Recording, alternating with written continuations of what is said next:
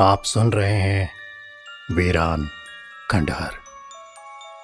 एक डरावना उपन्यास, जिसे लिखा है कासिम अंसारी ने और स्वर दिया है आपके दोस्त दीपक यादव ने।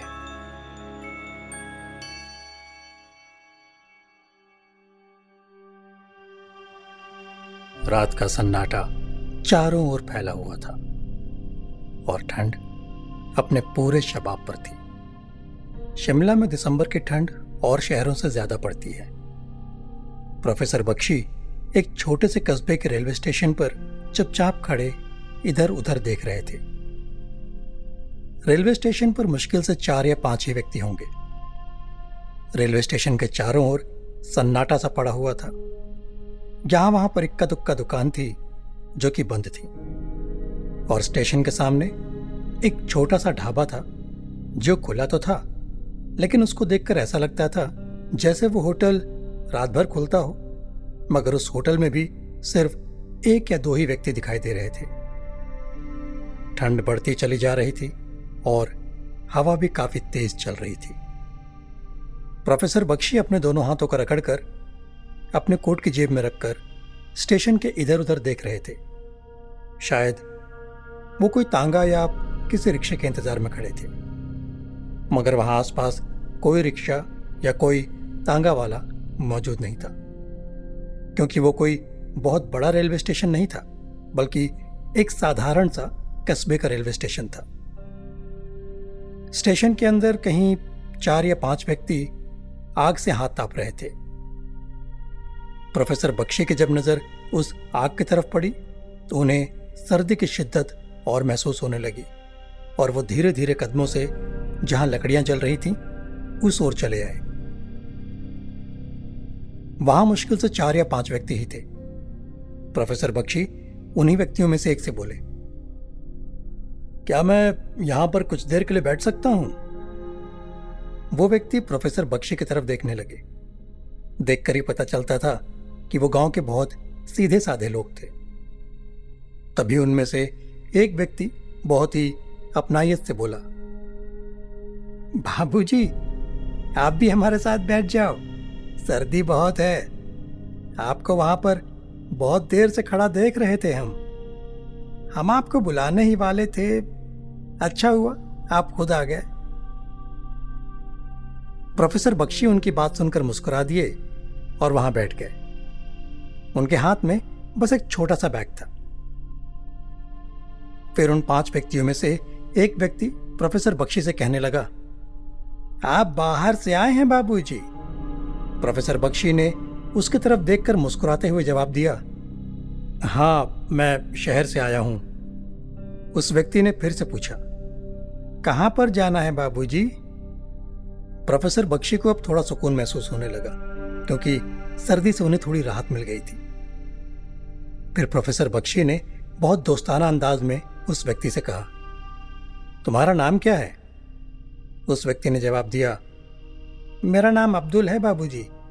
मैं यहीं पास में काम करता हूँ आज घर जाने वाला था, मगर रात हो गई वैसे आपको कहाँ जाना है बाबूजी?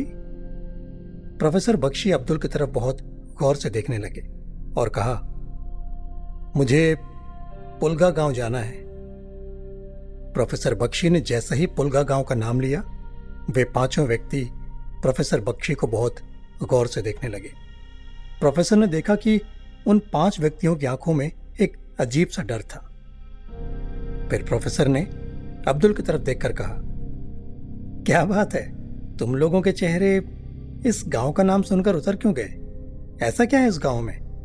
प्रोफेसर बख्शी की बात सुनकर अब्दुल थोड़ी देर खामोश रहने के बाद बोल पड़ा, अगर आपको पुलगा गाँव जाना है बाबूजी तो फिर तो आपको सारी रात हमारे साथ बैठकर हाथ तापने पड़ेंगे। मतलब? मैं तुम्हारी बात का मतलब नहीं समझा अब्दुल। मतलब यह है बाबूजी के रात के वक्त पुलगा गाँव में कोई नहीं जाता और खासतौर से तब जब चाँद की आखिरी तारीख हो। हाँ कल दिन में आप वहाँ पर जा सकते हैं। आज रात में तो आप वैसे भी नहीं जा सकते क्योंकि वहाँ जाने के लिए आपको कोई सवारी नहीं मिलेगी। वैसे पुलगा गाँव यहाँ से है कितनी दूर? पुलगा गाँव यहाँ से बाबूजी पंद्रह या बीस किलोमीटर दूर है। और यहाँ से पुलगा गाँव तक एक कच्ची सड़क जाती है और एक पक्की। पक्की सड़क इस वक्त बंद है क्योंकि ठंड ज़्यादा है और बर्फ़ पड़ रही है। पर अभी सिर्फ़ कच्ची सड़क खुली होगी। मगर उसके अगल बगल में घने जंगल हैं और रास्ता भी बहुत उबड़ खाबड़ है। कच्ची सड़क पर मोटर गाड़ी बहुत ही मुश्किल से जा पाती है। ज़्यादातर उस सड़क पर तांगा या घोड़ा गाड़ी ही यहाँ से जाती हैं। मगर रात के वक्त आपको वहाँ पर तांगे वाला भी ले जाने के लिए तैयार नहीं होगा। चाहे आप उसके लिए कितनी भी कीमत दे दें उसको। प्रोफेसर बख्शी से अब्दुल ने ये सारी बात एक ही सांस में बता दी। प्रोफेसर बख्शी, जो उसकी बात बहुत ही दिलचस्पी से सुन रहे थे, कहने लगे ऐसा क्या है उस रास्ते में कि कोई भी तांगा वाला वहाँ पर रात के वक्त जाना नहीं चाहता? प्रोफेसर की बात सुनकर अब्दुल अपने पास बैठे उन चारों व्यक्तियों को देखने लगा। ऐसा जान पड़ता था मानो वो अब्दुल से आँखों ही आँखों में मना कर रहे थे कि इस बारे में कोई बात मत करो। प्रोफेसर बख्शी ने इस चीज़ को गौर किया।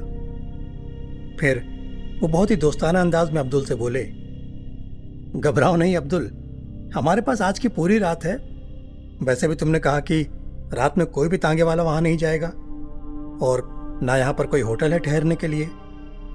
तो वैसे भी मुझे रात तुम लोगों के साथ ही गुजारनी है। अब रात गुजारने के लिए कुछ तो बात करनी होगी, और वैसे भी इस जगह पर मैं तुम लोगों का मेहमान हूँ। प्रोफेसर बख्शी की बात सुनकर अब्दुल के चेहरे पर थोड़ी मुस्कुराहट आ गई। वो गाँव के ही लोग थे, और वैसे भी गाँव के लोग दूसरे लोगों से बहुत ही जल्दी घुल मिल जाते हैं। शायद प्रोफेसर बख्शी इस बात को जानते थे और उन्होंने इसी बात का फ़ायदा उठाया। फिर वो अब्दुल से पूछने लगे, बताओ अब्दुल, उस रास्ते में ऐसा क्या है कि वहाँ पर रात के वक्त कोई नहीं जाता? उनकी बात सुनकर अब्दुल ने कहा, जी, आपने अपना नाम नहीं बताया हमें अभी तक। प्रोफेसर बख्शी ने अपना पूरा नाम अब्दुल को बताया और चारों व्यक्ति जो प्रोफेसर बख्शी के साथ ही बैठकर हाथ ताप रहे थे। प्रोफेसर को बहुत गौर से और दिलचस्पी से देखने लगे। अब्दुल, मेरा नाम प्रोफेसर बख्शी है और मैं दिल्ली शहर का रहने वाला हूँ। यहाँ पर मेरा एक दोस्त है, उससे मिलने आया हूँ। उसने अपने गाँव का पता पुलगा गाँव ही बताया था। प्रोफेसर की बात सुनकर अब्दुल प्रोफेसर से कहने लगा, प्रोफेसर, कमाल की बात है। उसने आपको ये नहीं बताया कि पुलगा गाँव में रात में कोई नहीं जाता। आपको दिन में आना चाहिए था और इसके आगे अब्दुल कुछ कहते कहते रुक गया। प्रोफेसर ने कहा, नहीं, ऐसा तो उसने कुछ नहीं बताया। अब्दुल कुछ कहना ही चाहता था कि प्रोफेसर ने उसे बीच में टोकते हुए कहा, अब छोड़ो यार, बताओ ना, उस रास्ते में ऐसा क्या है कि लोग वहाँ पर रात में नहीं जाते? पुलगा गाँव में चाँद की आखिरी तारीख में कोई नहीं जाता। पहले तो कुछ टूरिस्ट वगैरह यहाँ पर आते रहते थे, मगर फिर कुछ टूरिस्ट रात के वक्त वहाँ से लापता होने लगे। धीरे धीरे डर का माहौल बन गया और वो इस कदर फैल गया कि अब वहाँ रात में तो क्या, दिन में भी लोग जाने से कतराते हैं। कहते हैं, पुलगा गाँव के करीब एक भयानक जंगल पड़ता है, जहाँ पर कुछ अजीब से बने हुए वीरान खंडहर हैं और उन खंडहरों में जो भी जाता है, वापस नहीं आता। आज तक तो कोई लौट कर नहीं आया। या फिर उसकी लाश जंगल में पाई जाती है। प्रोफेसर, आपके दोस्त ने ज़रूर आपको झूठ बताया होगा कि वो पुलगा गाँव का रहने वाला है। या फिर आपके सुनने में कोई गलतफहमी हुई होगी। मैं आपको एक बेहतरीन मशवरा देता हूँ। आप मुझे एक अच्छे व्यक्ति लगते हैं। देखिए, आप यहाँ से चले जाइए। ये बात अब्दुल ने प्रोफेसर की तरफ़ देखकर बहुत ही रहस्यमयी अंदाज में कही। प्रोफेसर बख्शी ने अब्दुल की तरफ़ देखकर कहा, क्या तुम अभी भी भूत प्रेत पर यकीन करते हो? अब्दुल प्रोफेसर बख्शी को बड़े गौर से देखने लगा। फिर कुछ देर बाद ठंडी सांस भरकर बोला, प्रोफेसर, आप शहर के रहने वाले हो। आप शहरी लोग इन बातों को नहीं मानते, क्योंकि आप शहरी लोगों का पाला इन बातों से बहुत कम पड़ता है। लेकिन हम गाँव वाले, इन वीरानों में आबाद हैं।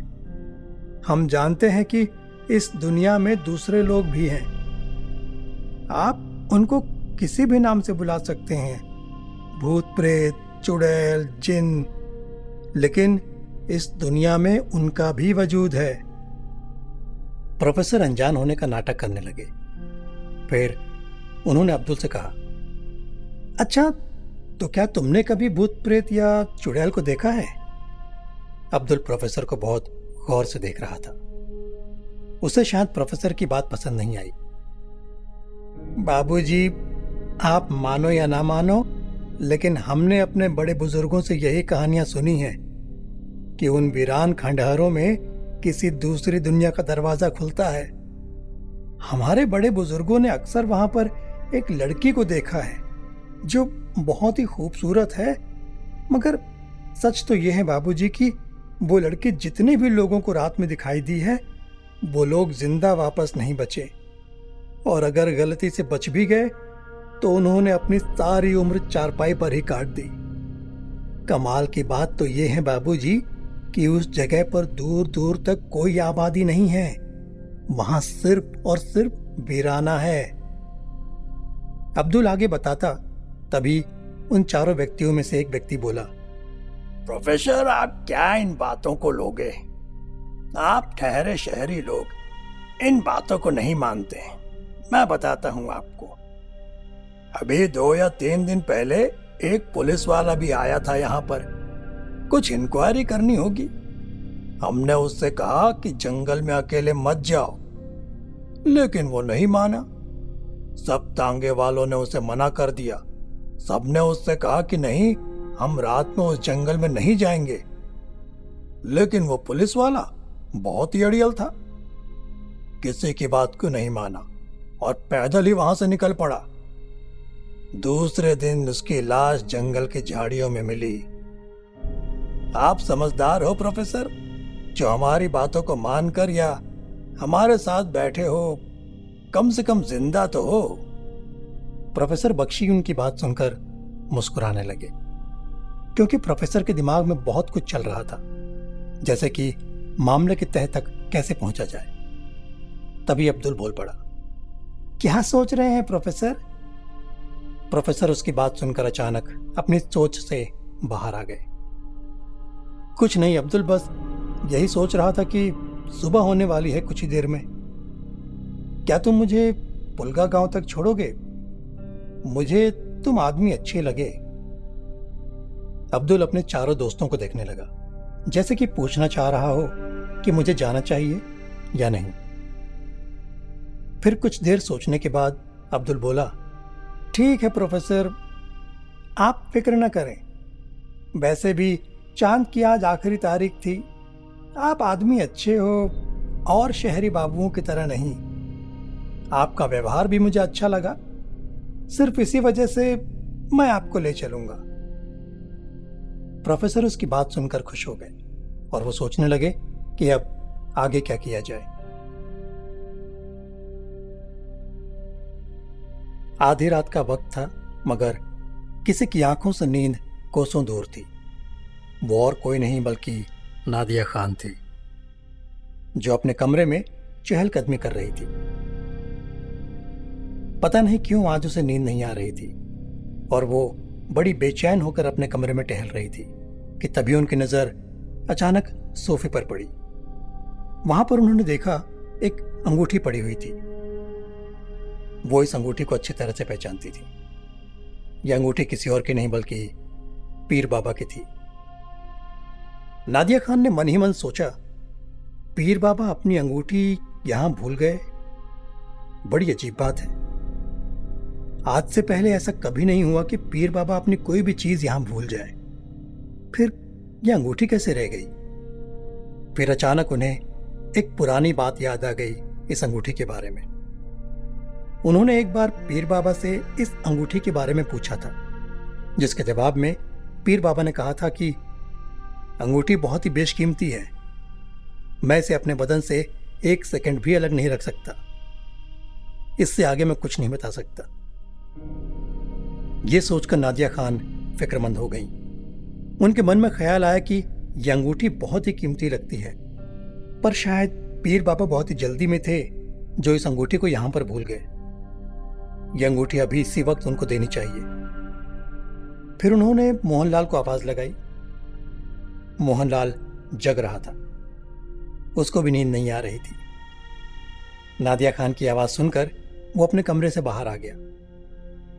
क्या हुआ मालकिन? ये अंगूठी पीर बाबा यहाँ भूल गए हैं। तुम अभी इसी वक्त इस अंगूठी को उनके घर दे आओ। कैसी बातें कर रही हैं आप? आधी रात हो रही है। सुबह चला जाऊँगा। कम से कम सुबह तक का इंतज़ार कर लीजिए। नादिया खान के चेहरे पर गुस्सा आ गया। नहीं मोहनलाल तुम नहीं समझते। यह अंगूठी पीर बाबा के लिए बहुत कीमती है। मैंने तुमसे जो कहा है वो करो। ये अंगूठी अभी इसी वक्त उनके घर पर दे आओ। मोहनलाल के लिए नादिया खान का हुक्म सर आँखों पर था। इसीलिए उसने बगैर सवाल किए अंगूठी को ले लिया और गाड़ी में बैठ गया। तभी उनके कानों में नादिया खान की आवाज़ आई। रुको, मैं भी आती हूँ। आप मेरे साथ इतनी रात को क्यों आ रही हैं? वैसे भी छोटे मालिक घर पर अकेले हैं। नादिया खान अपने बेटे का नाम सुनकर रुक गई। फिर उन्होंने अपने नौकरों को बुलाया और कहा, साहिल का खास ख्याल रखना। वो इस वक्त अपने कमरे में है। उसकी शादी हुई है, तुम लोग जानते हो। वो वैसे भी बाहर नहीं आएगा, लेकिन फिर भी तुम्हें उसका ध्यान रखना है। मैं एक घंटे में आ जाऊँगी। फिर वो अंगूठी लेकर गाड़ी में बैठ गई। और मोहनलाल गाड़ी ड्राइव करने लगा। कुछ ही देर बाद वो दोनों पीर बाबा के घर पर थे। नादिया खान ने दरवाज़ा खटखटाया, मगर अंदर से कोई आवाज़ ना आई। नादिया खान के चेहरे पर फ़िक्र तारी हो गई। वो मनी मन सोचने लगी कि अभी कुछ देर पहले ही पीर बाबा हमारे घर से आए, लेकिन इतनी जल्दी वो सो नहीं सकते।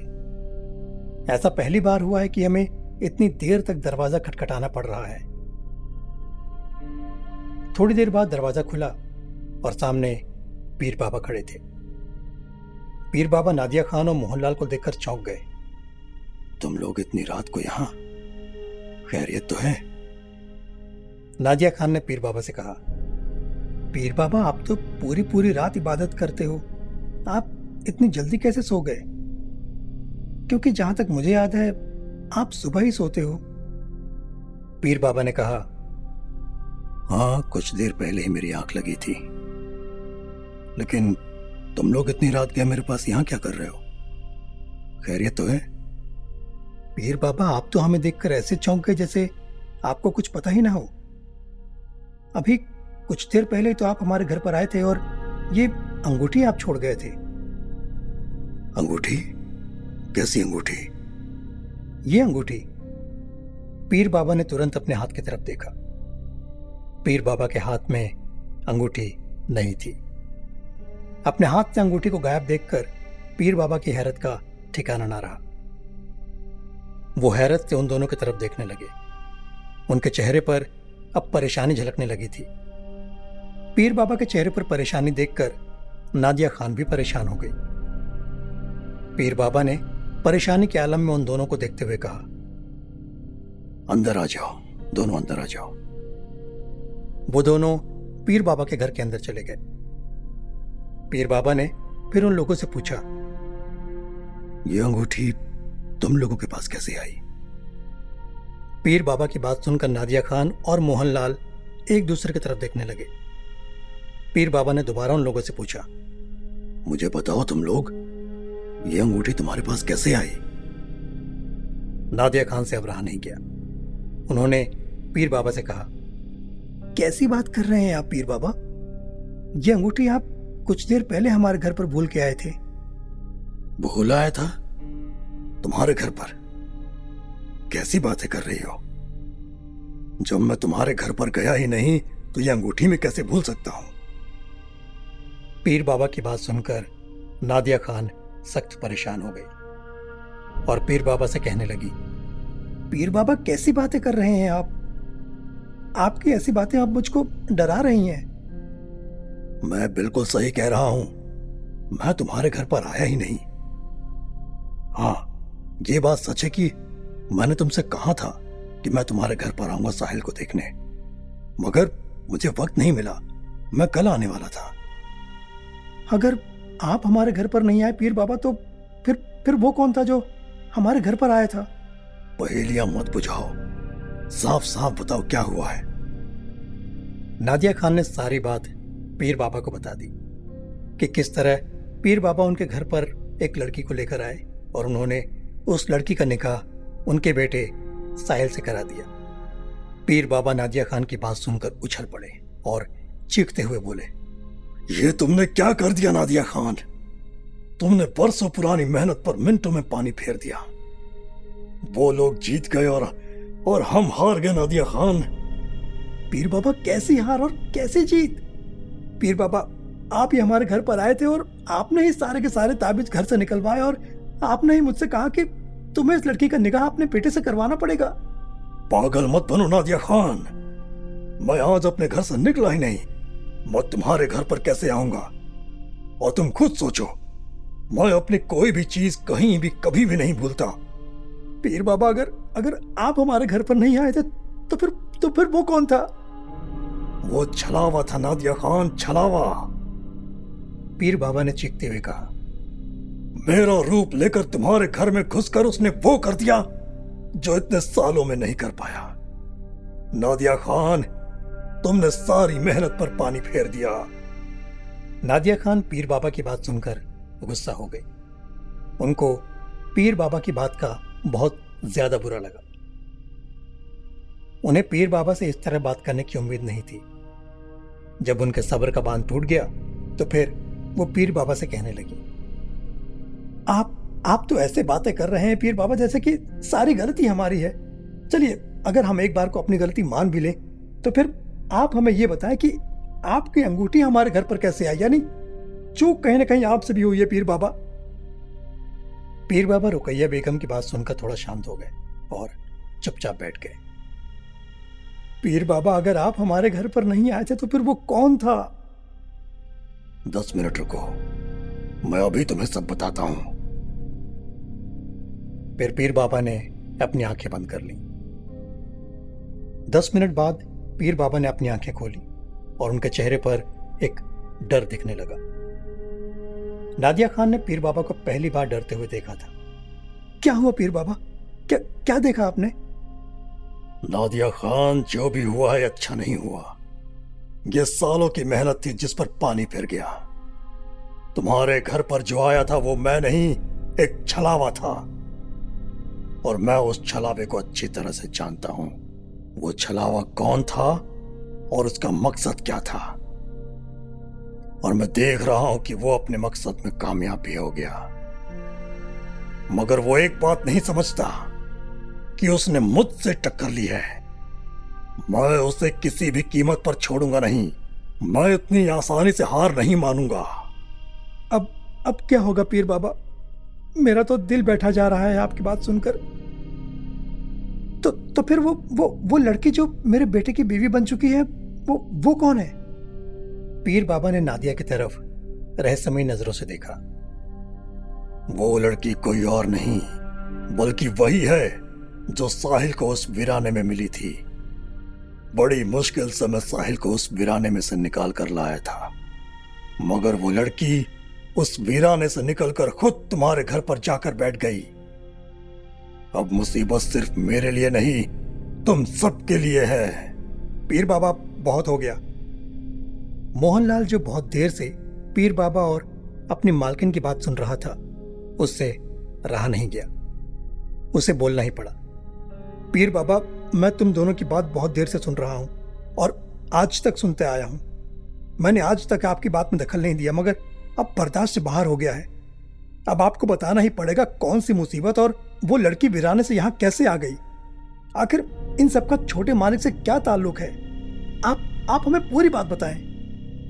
पीर बाबा ने बहुत गुस्से भरी नज़रों से मोहनलाल की तरफ़ देखा। क्या जानना चाहते हो? वो वो सब कुछ पीर बाबा जो इतने सालों से मैं सुनता आया हूँ।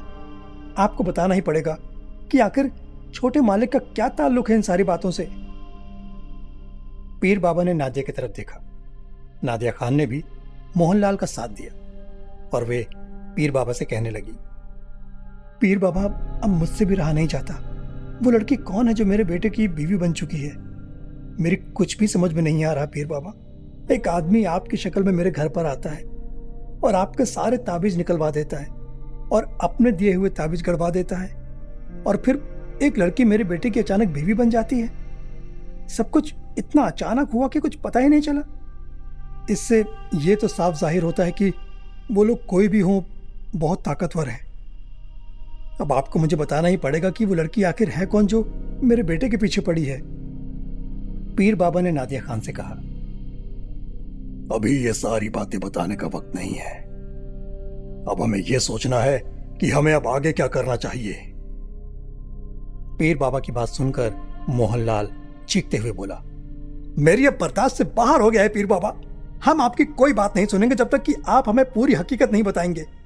आप हमें पूरी हकीकत बताएँ कि आखिर उस लड़के का छोटे मालिक से क्या ताल्लुक है और उनका उन वीरानों से क्या ताल्लुक है? पीर बाबा को मोहनलाल का चीखने का अंदाज पसंद नहीं आया और पीर बाबा ने नसीहत भरे अंदाज में मोहनलाल से कहा, अपनी आवाज़ नीचे रखो, नौकर। तुम्हारा मालिक भी हमसे नीची आवाज़ में बात किया करता था। मैं आपकी इज़्ज़त करता हूँ पीर बाबा, लेकिन अब इससे ज़्यादा मैं बर्दाश्त नहीं कर सकता। आपको अब सब कुछ बताना पड़ेगा कि आखिर इन सब के पीछे क्या राज है। पीर बाबा ने बहुत मना किया, लेकिन आज मोहनलाल किसी भी बात को मानने के लिए तैयार नहीं था। वैसे मोहनलाल पीर बाबा से इतना नहीं बोलता, लेकिन नादिया खान की खामोशी ने उसकी हिम्मत को और बढ़ा दिया। शायद वो भी अब उस राज को जानना चाहती थी, जो अब तक उनसे छुपाया गया था। नादिया खान ने पीर बाबा से कहा, मैं भी मोहनलाल की बात से सहमत हूँ। मैं जानती हूँ कि आपने हमारे खानदान का हमेशा साथ दिया है। लेकिन इतनी बड़ी चूक आपसे कैसे हो गई? वो कौन लोग हैं जिन्होंने आपको भी हरा दिया? पीर बाबा के चेहरे की कैफियत अब बदलने लगी थी। शायद पीर बाबा को उन दोनों की जिद से चिढ़ हो रही थी। पर पीर बाबा ने नादिया खान की तरफ़ देखते हुए कहा क्या जानना चाहती हो तुम? मैं यही जानना चाहती हूँ पीर बाबा की उस लड़की का मेरे बेटे से क्या ताल्लुक है? वो मेरे बेटे के पीछे क्यों पड़ी हुई है? पीर बाबा ने गुस्से के आलम में कहा मेरी बात को गौर से सुनो। तुम जिसे अपना बेटा कह रही हो सच तो ये है कि वो तुम्हारा बेटा है ही नहीं। आप आप कहना क्या चाहते हैं पीर बाबा? ऐसा कैसे हो सकता है? आप ये कह रहे हैं कि साहिल मेरा बेटा नहीं है? हाँ। मैं यही कहना चाह रहा हूँ कि साहिल तुम्हारा बेटा नहीं है। नादिया खान को पीर बाबा की बात सुनकर चक्कर आने लगे और उन्होंने उसी आलम में कहा, अगर अगर साहिल मेरा बेटा नहीं है तो फिर कौन है?